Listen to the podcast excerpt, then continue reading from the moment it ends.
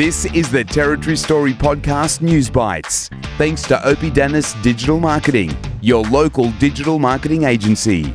Hello there, welcome wherever you're listening. Thanks for joining us. My name is Peter Gowers. This is the Territory Story News Bites, our weekly snapshot into what's happening and making the news around the NT. I'd like to get the editor from the NT Independent online newspaper on to talk to us.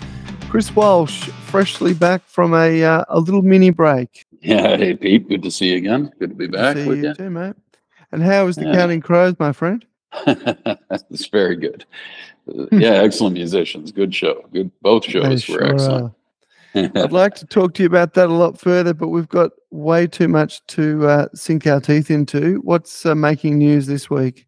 yeah, well, I think uh, the big one is the one that's been making news since the beginning of the month, which is still not resolved. And of course, I'm talking about Jamie Chalker, our uh, benevolent commissioner, police, uh, who we don't know what his status is. We still don't know. We haven't been given much more information, uh, except that now he has officially launched legal action against the government. I think last week Woody was telling you about uh, Yeah.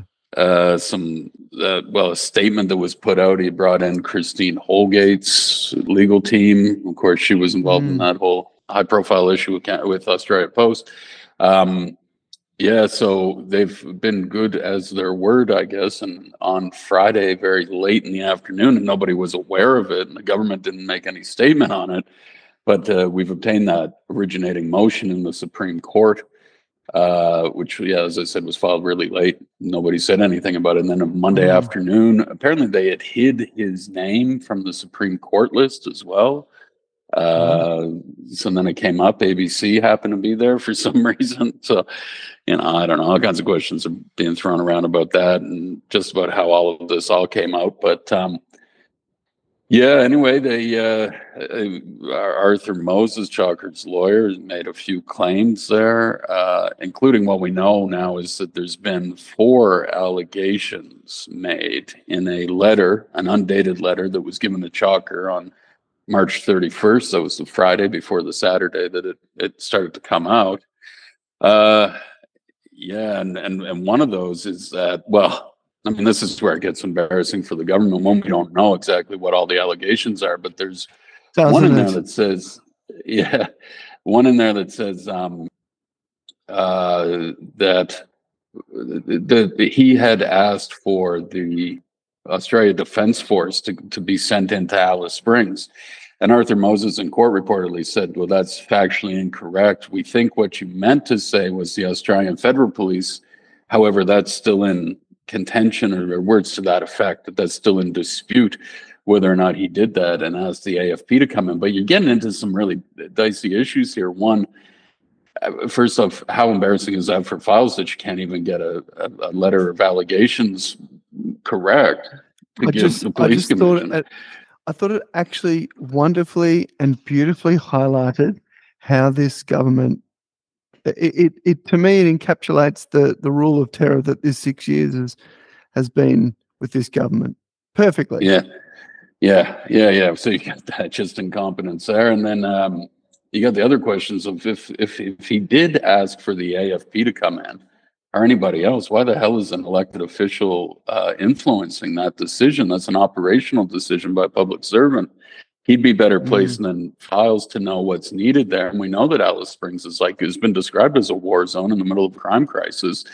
If because politically that wouldn't suit the chief minister, the police minister, and they told him not to bring in reinforcements when he needed it, when the community needed it. Well, that's a serious problem, and that's Yeah. influencing improperly. So, uh, yeah, look, we'll, we'll get into it in some more details uh, tomorrow, but um, uh, there's just so many issues raised with this, and hopefully we do get a little bit more. I'd, I'd imagine I was saying somebody they're probably counting the money right now. I mean, let's be honest about it. They don't want this. So, oh, that was the other thing that came out today was you've got uh, three days in June now set aside for this. Um, you know, and, and then the other thing he had asked for, and we'll get into it all next time, but uh, he also uh, tried to say that he- these allegations, which we only know of this one, and we don't know if that's a full one, what that is, but there are three more, and that he wanted procedural fairness and natural justice to respond to those before anyone can sack him, and basically saying that the government can't sack him Uh, that was something else he was looking for. That they don't have the, the right to do that now at this point. So um, yeah, so there's there's there's I don't think the government wants it to get to June seventh, but anyway, we'll No. we'll we'll talk about that a bit more because some of this is already very embarrassing. That's come out and potentially uh, politically damaging as well. It yeah, it, look, as you say, we'll talk about it in full detail on uh, weekends with Walshy. But I, I, I've only read what you guys have written, and I've, I've read some in the NT News as well. And it, it, there's more questions than answers. But at the end of the day, it looks extremely embarrassing for the government. The the question I would have, which I don't expect an answer for now, but would love to discuss uh, on the weekend, is in relation to the way I read it, and I'm just saying how I read it, and maybe I'm reading this incorrectly, but there was some assumption there that the police commissioner was expecting to automatically be given another four year term. And Well, yeah, isn't the trigger well, point on the employer, not the employee? Yes, yeah. Now that was, um, I think that was just he was saying he was acting in good faith that he expected it to be renewed, and that you're at this Right. point where where it comes up for negotiation on whether or not that would happen.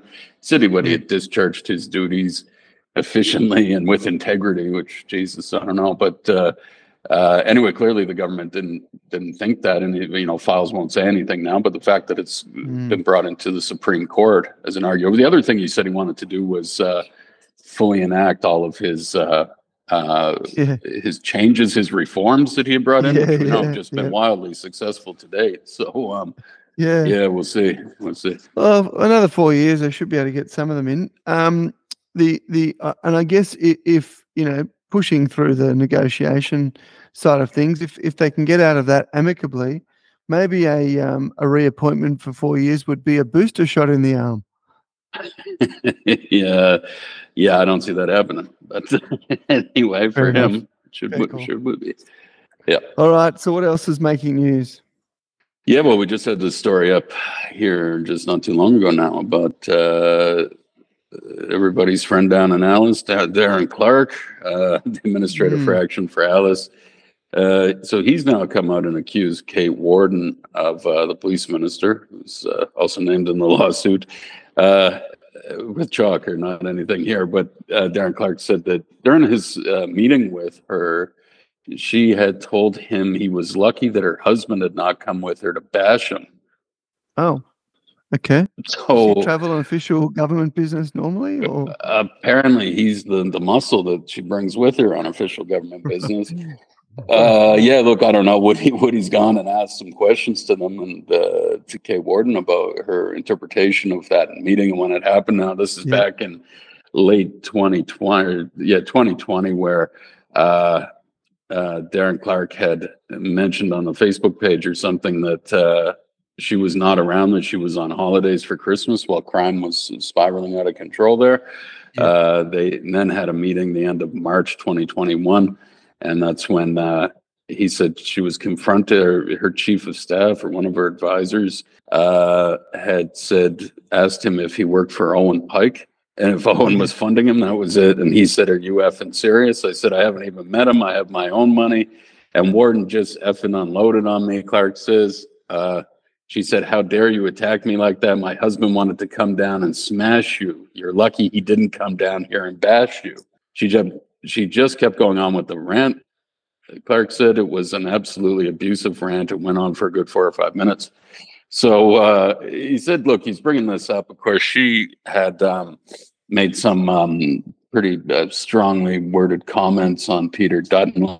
Darren Clark was on Dutton's back uh, for a lot of that trip. They were clearly talking, and um, he had raised the issue of uh, children being sexually uh, abused. Of course, I saw some reports that said that he was told this by shoppers at a shopping center, but I actually read the transcript of the interview. Where he said that he was told that by police officers and by uh, uh, government employees who were afraid to talk publicly about this, but told him he had raised it. We know it became a national issue. He was accused of playing politics, and uh, Worden had claimed that it was a dog act. Remember that one from last week. So he's saying, look, she's using language like this around, but look at what she does uh, when she's in private meetings with people.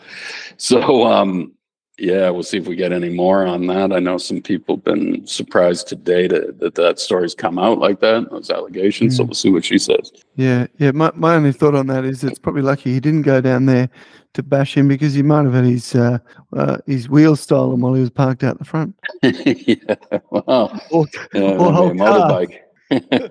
yeah. Yeah, yeah. Well, look, yeah, that's I don't know where they come up with this stuff sometimes. Mhm. Jesus the police Christ, minister is one that politics. does talk to you, though. Hey, Uh, the I don't know if we'd say that she's not kicked me out of two press conferences, okay, but the, okay. that doesn't respond to any of our email questions. We've Oh, to right. find out. Yeah, so the two days other I issue was again, there. Chris. yeah, right. Something like that. yeah. All right. Well, we'll we'll touch on that obviously in more detail on the weekends. Uh, what else have you got for us? Yeah, I think look, we're kind of wrapping up the old tarnished brass, starring Charles Mm. Bronson as Jamie Chalker. And I mean the actor from Death Wish, not the other guy. I don't know who the other guy is, but I'm thinking of the movie Death Wish. That's what I was trying to tell you the other week. This reminds me Yeah, of an 80s gritty cop thriller, Tarnished Brass.